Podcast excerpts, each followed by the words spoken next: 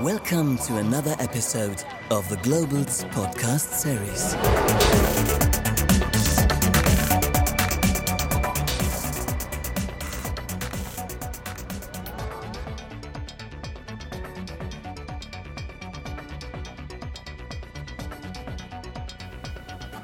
Ah, Okay, now it's better, right? Okay. Hi there. Uh, let's try to wake up. Try to get a coffee. Uh, we'll try in the next 15 minutes to give you a practical perspective. First of all, how to raise money. But before that, uh, I will uh, show you some numbers that prove that Berlin is not anymore sexy and poor, but a little bit richer than before. So let's, let's get the journey. How is, how, ah. So first of all, I'm a founder of Capital Circle Group. Uh, is the uh, tech agency based in Berlin that we advise startups uh, how to grow and how to raise funds, and also we help them with, with market analysis. Uh, sometimes uh, we ask ourselves why, why some countries or some companies or some economies are, are doing better. Uh, just some statistics that prove that actually the most innovative countries, or why some companies are based in these countries, why Silicon Valley is number one hub in the world. Just because also these economies uh, support innovation. And you see here that United States, Switzerland, the Scandinavian countries are always on the top in all rankings. Germany is not bad at all, it's below them, but is never in the first two, three positions. Uh, that graph it shows you, I will give you very fast some statistics and explain them as fast as possible in order to go to the main menu of the topic. That graph shows that uh, Europe in general and European member states in comparison with uh, some Asian countries and with US are behind in innovation. That is something also that uh, Europe and European Commission knows. That's the reason one of the main priorities of the previous European Commission administration and the next one is to support with different ways uh, innovation and digital transformation. You know the Juncker package and you know uh, the European Investment Fund of European Investment Bank through which many VCs were created and through which many startups were founded. So I think that must go on and we support it further. But we talk about ecosystem, right? But uh, we don't really know exactly what does it mean. So what does it mean ecosystem?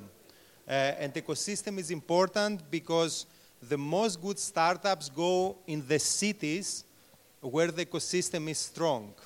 So, and the ecosystem is not only the startups and the VCs, the ecosystem are also the corporates, the accelerators, the incubators, the consultant, the media, the state, the local authorities, the institutions, the, associ- the associations. And wherever the local ecosystems are strong, we see that there are better startups, more opportunities, more VCs, more exits. And Berlin is a very good example because at the beginning it didn't have that.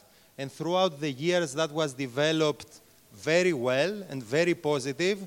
And we see that the money at the end of the day brings money, right? And we'll see that why. Uh, if we take some, and this is just one of the rankings of ecosystems globally, we see that uh, uh, Silicon Valley is uh, in all indicators by far number one in the world, and that's clear, and we all know it. But Berlin is not number one in Europe. Actually, if you see, is number three after London and Paris, according to this ranking, which is one of the most credible ones. Uh, this ranking takes into account different kind of KPIs like funding, market reach, performance, connections, talent experience, and knowledge, and growth also, growth of the ecosystem. Still, we'll see that in some other indicators, Berlin is number one, but I believe that Berlin has the potential to become real number one in Europe, at least in all KPIs. Just to give you a little bit an idea about which subsegments uh, are important and which subsegments had growth in the last years in the startup scene globally.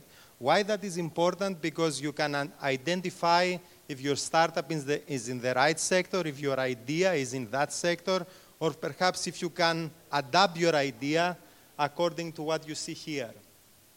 You see that uh, uh, manufacturing and robotics are, and blockchain, uh, big data, artificial intelligence and analytics, fintech, uh, agrotech, also edtech, education tech, are some of the sectors that actually are at the top, right?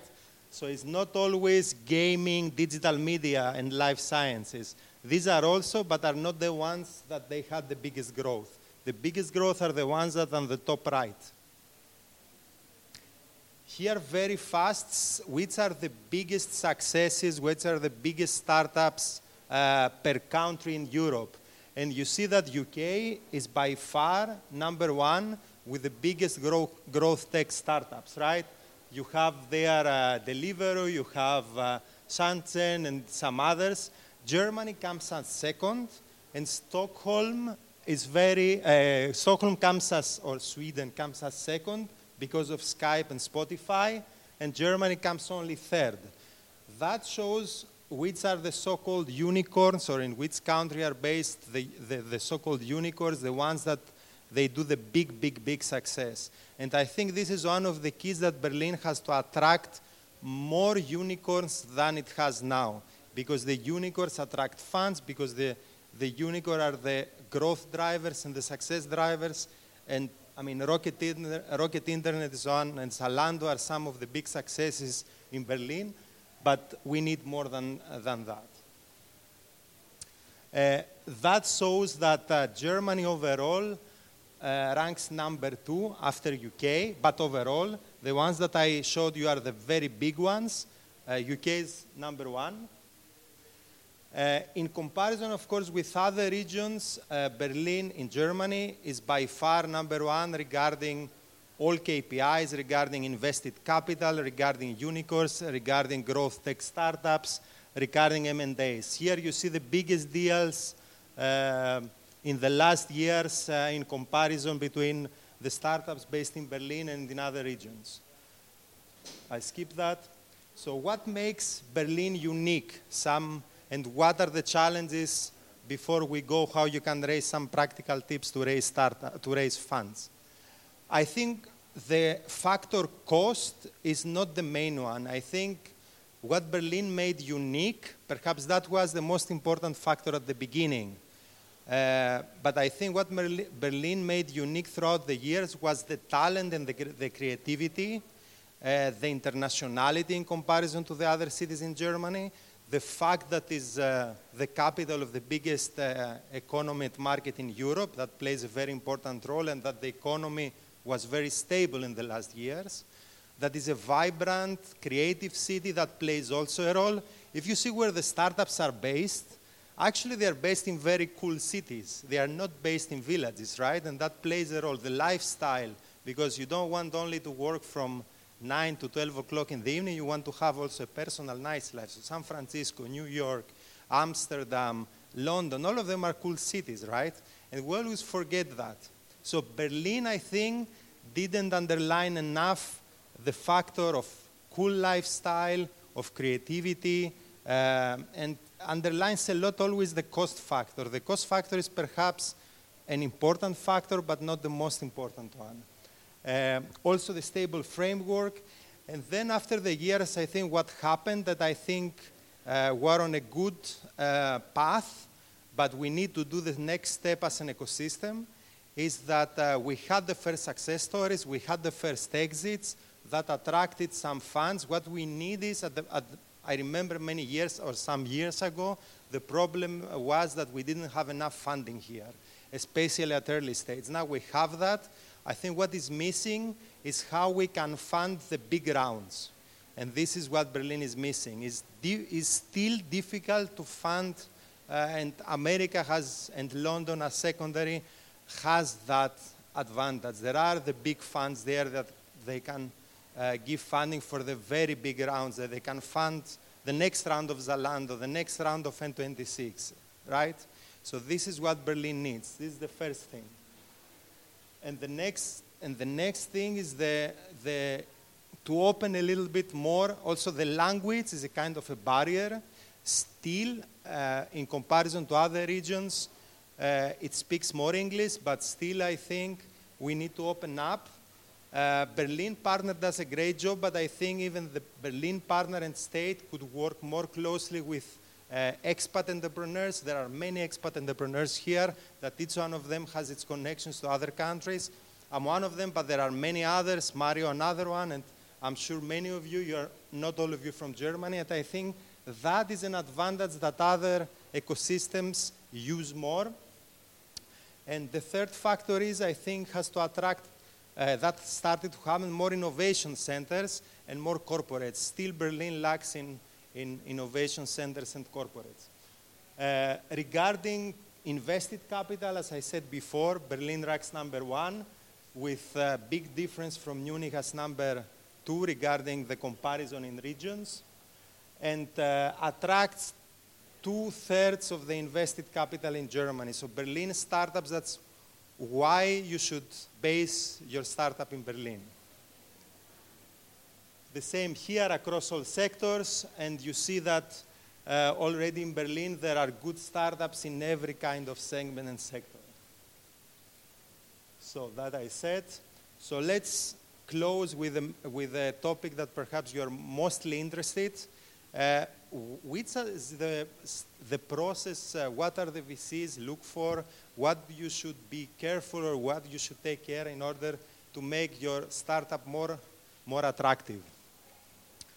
Uh, as many of you know, the first thing that you have to have is what we call investor's deck, right? So many think that uh, it doesn't matter how this investor's deck looks like. And that is one of the main problems. Once I received from a client a very good company, a startup in Berlin with track record, with team, with clients, and I received, this is a very characteristic case, with black as background. So nobody could read actually well and clearly. So simple things that you think they don't matter to, to an investor, but even a small detail and the last small detail matters. So the first thing that they see, they do a screening. So each VC on average receives at least uh, uh, perhaps 100, 150 pitches per month. Eh? So they don't have time, really they don't have time, and perhaps one of the problems of the VCs is perhaps they miss some cases because they don't have enough time. So if uh, they, you're not recommended by someone to open the email and to see your pitch, uh, you don't have enough chances even uh, your pitch to be read. So it must be so perfect that not only will be read, but it will be read carefully because they don't really read it, unfortunately. So at the first read, they do just a very, very fast cross check. And they say, okay, it is fintech, I don't, I, we don't invest in fintech. Or they don't even understand if it is fintech or not. This is one of the problems at the moment because of the many, uh, of the large number of uh, startups and some of them very good startups, and the not enough, let's say, there are enough VCs, but I think the, the supply is, uh, or the demand is higher than the supply. That means that the screening phase, which is the very, very, very first phase, is the most important one and the most uh, painful one. Uh, I will explain in the next slide what a pitch should, uh, uh, should include and, and in which structure. So this is the next stage. The big goal is to manage to convince the VC first to read your pitch, but then to get a meeting. Many startups try to do that themselves because either they don't want or they don't have the money to pay an advisor uh, like our company. The problem in that case is the startups that are in a good phase and not very early stage, perhaps they can make it. But the problem in this, uh, in the most cases, that the most startups that they are in at early stage are the ones that they have the most difficulties and the ones that they need the money. So, what is the advantage of an advisor?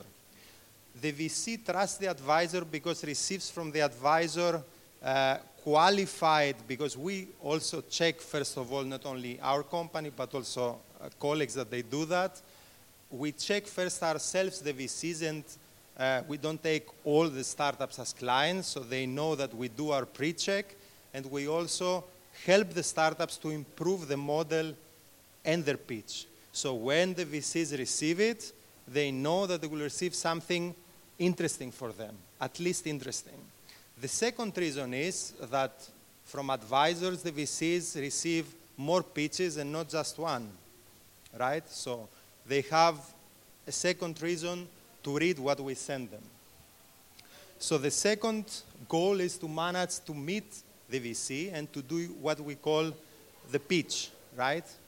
So the first thing there is to make very clear your model. There are many times that I experience that the startup leaves the meeting and thinks that the meeting was great. But we know, unfortunately, because the VCs talk to us later, more honest and more open than they talk to the startup. The VCs always they have the following policy also, and that's important for you to know. They always keep the doors open. They never tell you no, and they never tell you we're never going to invest. They always tell you now is the not right time. Come in, come later. Perhaps if your sector is not relevant to the investment portfolio, perhaps they will tell you from the beginning. But in general, the doors open policy is. Um, a policy that they follow for obvious reasons because they don't know that perhaps your startup in the future will become a very big one, so they want to have access. But to us, they say the truth. And many times they don't understand from the first uh, pitch and meeting even your model or your revenue model. Uh, I know many cases from good startups that we had to do two and three meetings in order the VC to understand clearly the model. So you have to train yourself very, very well, not only to have a good pitch in the meaning of investor deck, but how you present, first of all, your company, and second, also your model and your team. So we'll see, and the, the third phase is if they like you, the analyst or the principal will pitch that to, the, to one of the partners. So this is an internal process that takes place after your pitch to him because very rare you will pitch directly to the executive management. So after that, you will have to do a second or a third pitch to the partners to convince them. There you have to be even more prepared, of course, because after that, what will come next is the negotiation about the price, evaluation, and there also you have to be careful. Sometimes I have here cases that uh, they try to oversell or to overprice. They missed the chance, then they couldn't find investment, and the startup collapsed or struggled, still struggling. So if they give you money, be careful not always to say so easily no because it was too cheap, right? Uh, I don't say always say yes, but be careful when you say no to, to an investor. So the negotiation regarding the evaluation and the price is, is the third step and very important one. Uh, then the term sheet, the VCs have always some specific um, terms that they want always to, to put in these term sheets. Uh, be careful there because some of them are tricky. Some of them they are passive, some of them they are most active, some of them they want uh, to be in the board, some of them no, some of them to have uh, veto rights. Uh, there, consult your advisor or your lawyer because even if you have done excellent everything till that time, if the term sheet has problematic clauses, then you are trapped. and then there is no way out. Uh, also, I have seen many startups, and that's another problem, that they prefer to have or they didn't manage to have a big investor, and they have a lot of small amounts. So you, this is not a good strategy because you're, you're diluted. So, and uh, it's not good to have a lot of angels on, or VCs with small amounts. Try to have two, three good investors, or even ideally one or two, instead of having five, six, seven. Because then, first of all, the situation becomes chaotic and you are diluted. So, diluted means the value of your stock uh, is lower than it could be. Uh, and the last one is the shareholders agreement, the due diligence, of course, that your, all your legal and economic papers and documentation should be perfect, and then the, the shareholders' agreement. What are your altern- alternatives? And then I will go to the uh, last slide that shows you what exactly your pitch should have inside regarding chapters and topics. Of course, at the beginning, uh, try to find money from friends, uh, your personal network, people that they trust you. Uh, if uh, your startup is at a later stage, uh, except the angel and the VC, you have also other alternatives. For example, uh, you have also the possibility, instead of equity, to give convertible loans, or there is the possibility also to do what is called uh, initial coin offering, right? There are some companies that they have used that lately. Um, if the company is at a later stage, some banks, not only German but also abroad, started to give some capital, uh, which was not the case in the past. So that is an, an option if you don't want to give equity and to get a credit. And this is a good period to get a credit because the interest rates are very low. So you don't give out equity, you can get a credit. Uh, and then, of course, the bigger you become, the more possibilities you have. Eh? If you become a growth stage startup, you go on the big growth stage startups, growth tech startups especially. They go more to private equity and not anymore to, to venture capitals and so on. The bigger you become, the lower is the risk, depending also how you use the liquidity. Okay, um, some of the things that uh, an investor always checks, and um, I had yesterday even an interesting talk with a startup that has a funding and goes for the next one. Uh, they see always the team. Don't underestimate the factor team. Perhaps you have the best company. If the VC sees also internal problems between the team members, it will not invest because they will think that that's too risky for them. That if the team fights, then there is a risk that the future of the company is, uh, is in question.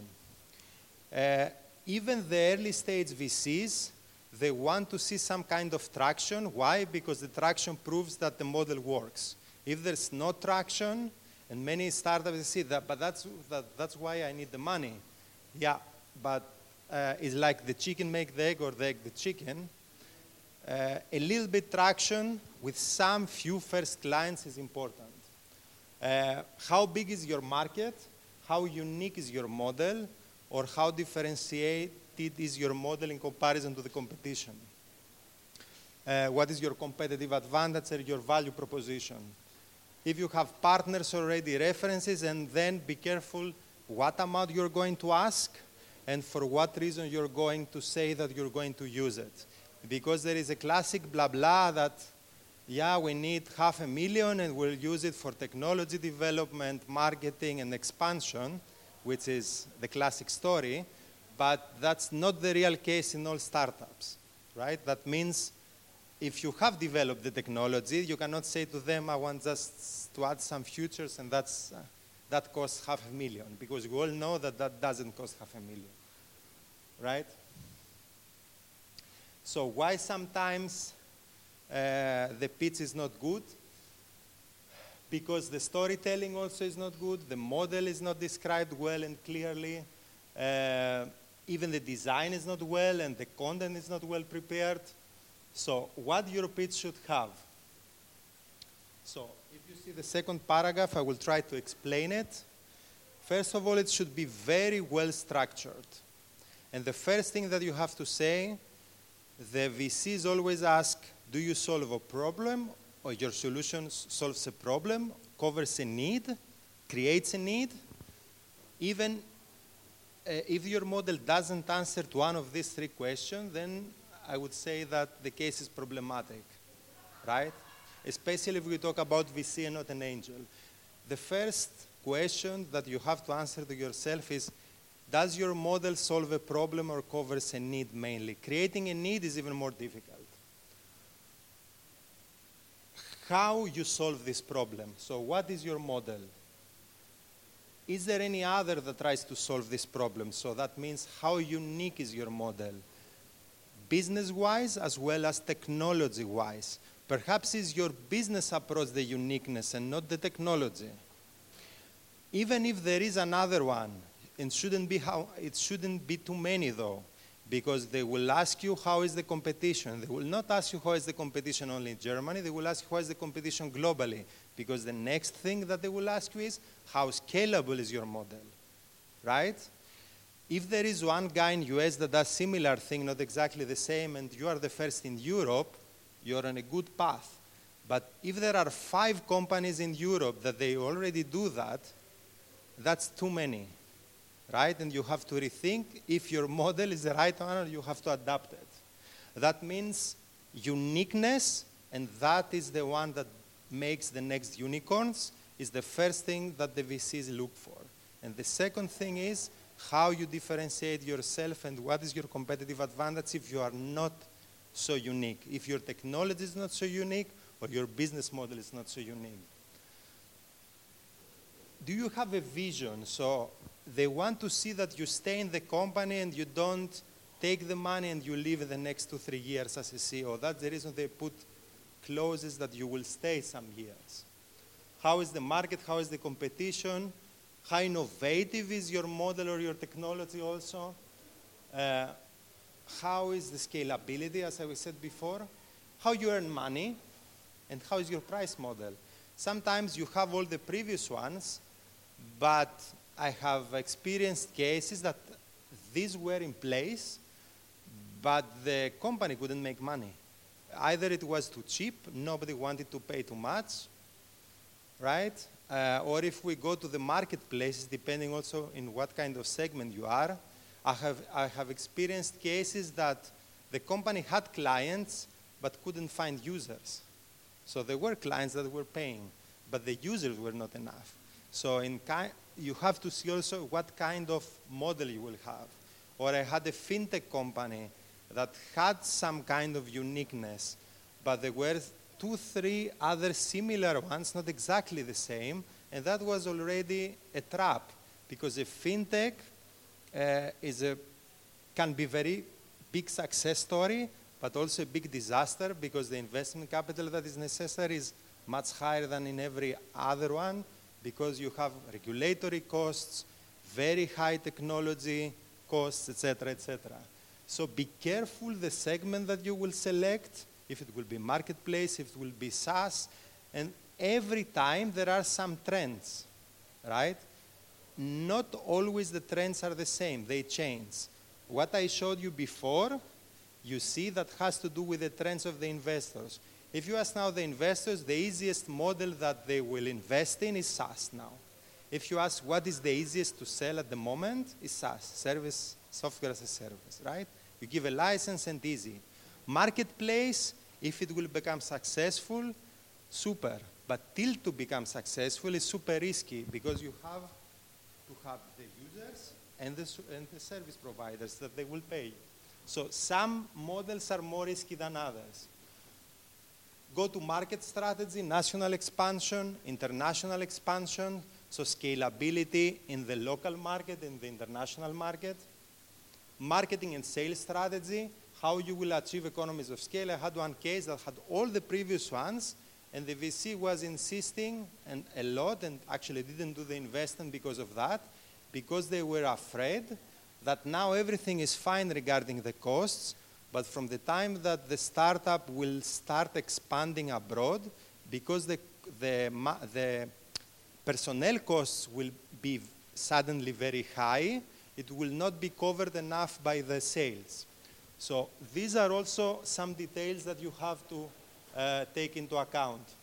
Of course, technology development, what are the next steps? And very important, the traction should be linked to some references that they are known.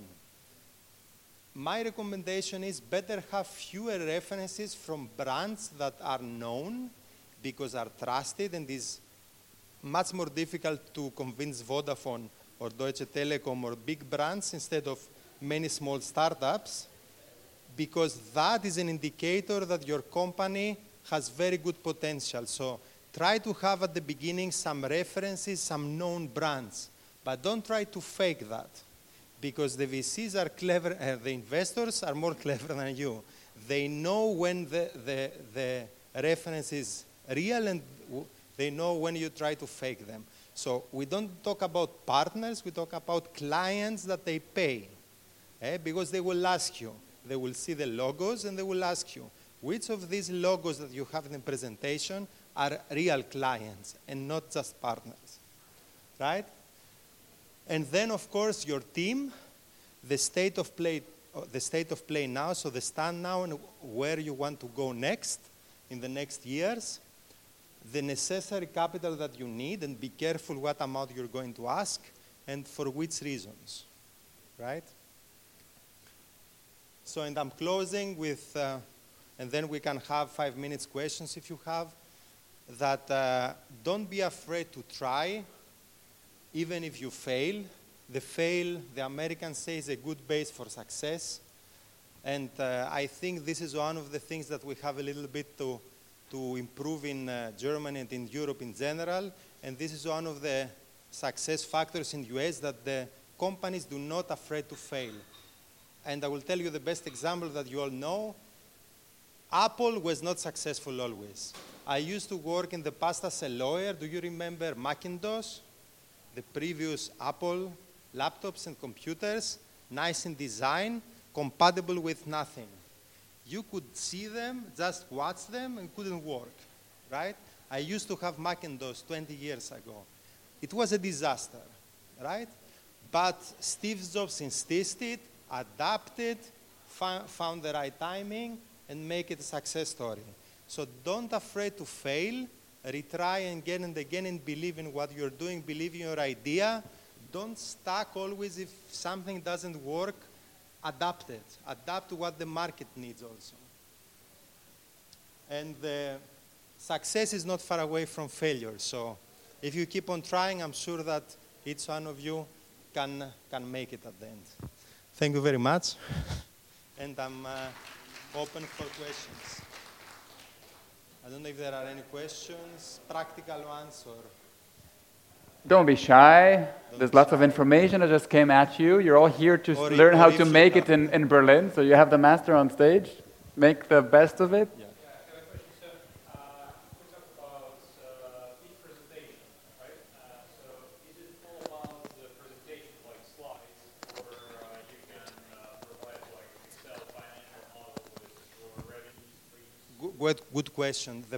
So,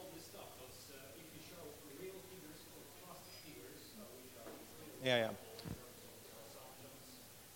yeah, yeah. Good question. Um, in reality, the pitch does not include what is uh, what you call business plan, and it's better not to include all the details from the first time. The VC or even the agent doesn't want to see it at the first stage.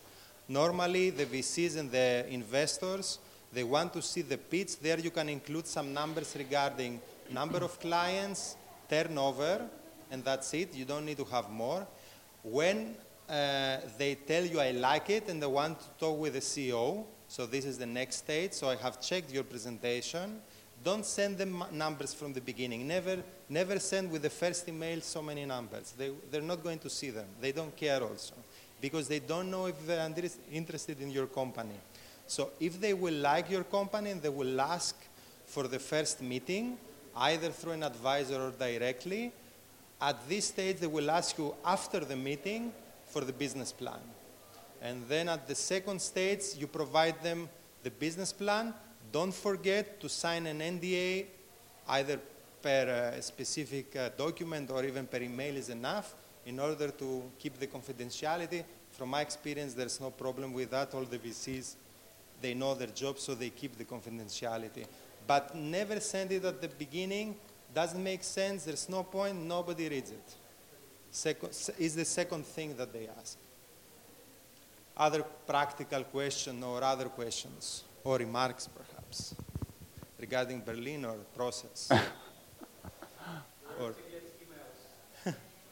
you ask me. Uh, that's a good question. So, how, how to get uh, contact details from VCs? Uh, first of all, there are some databases out there. You have to know how to do good research. but uh, to, to be very honest, that's the reason the advisors still exist. Uh, this is our job. So we, we, not only us, there are many others that they do that, bigger, smaller, and each one specializes in something. So we do more, for example, less hardware companies and more software companies and some specific sectors and more Germany and UK and Greece, and there are some others that they do US or uh, other countries. Um, this is a very valuable asset and is important to whom never also another another tip never send an email to info or office or contact email. Nobody will answer. Nobody there's no point. You just lose your time energy and then you're disappointed also. Uh, the vcs also even if you have the email so cold approach there are few cases that will check it, uh, read it, and even answer. The best is through a reference or where we send, they know us in the most cases. So we know that at least they will read it, and if they are interested, they will give me feedback. So this is the advantage that you have, and you have access to VCs and to the right people in the VCs. Also, the VCs, uh, you have, before you send open their website and check in which areas and which fields they invest, because your startup perhaps is not in their investment universe. The most VCs in the early stage are agnostic, but the more you grow, so the more growth stage VCs are, if we talk from two, three millions and over, they become more strict regarding sectors. And there's no point if your company is in food tech and the VC doesn't invest in food tech, there's no point to send it.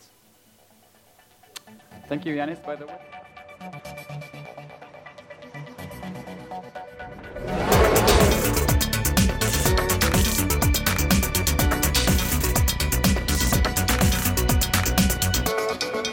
Thank you for listening to another episode of the Globals podcast series.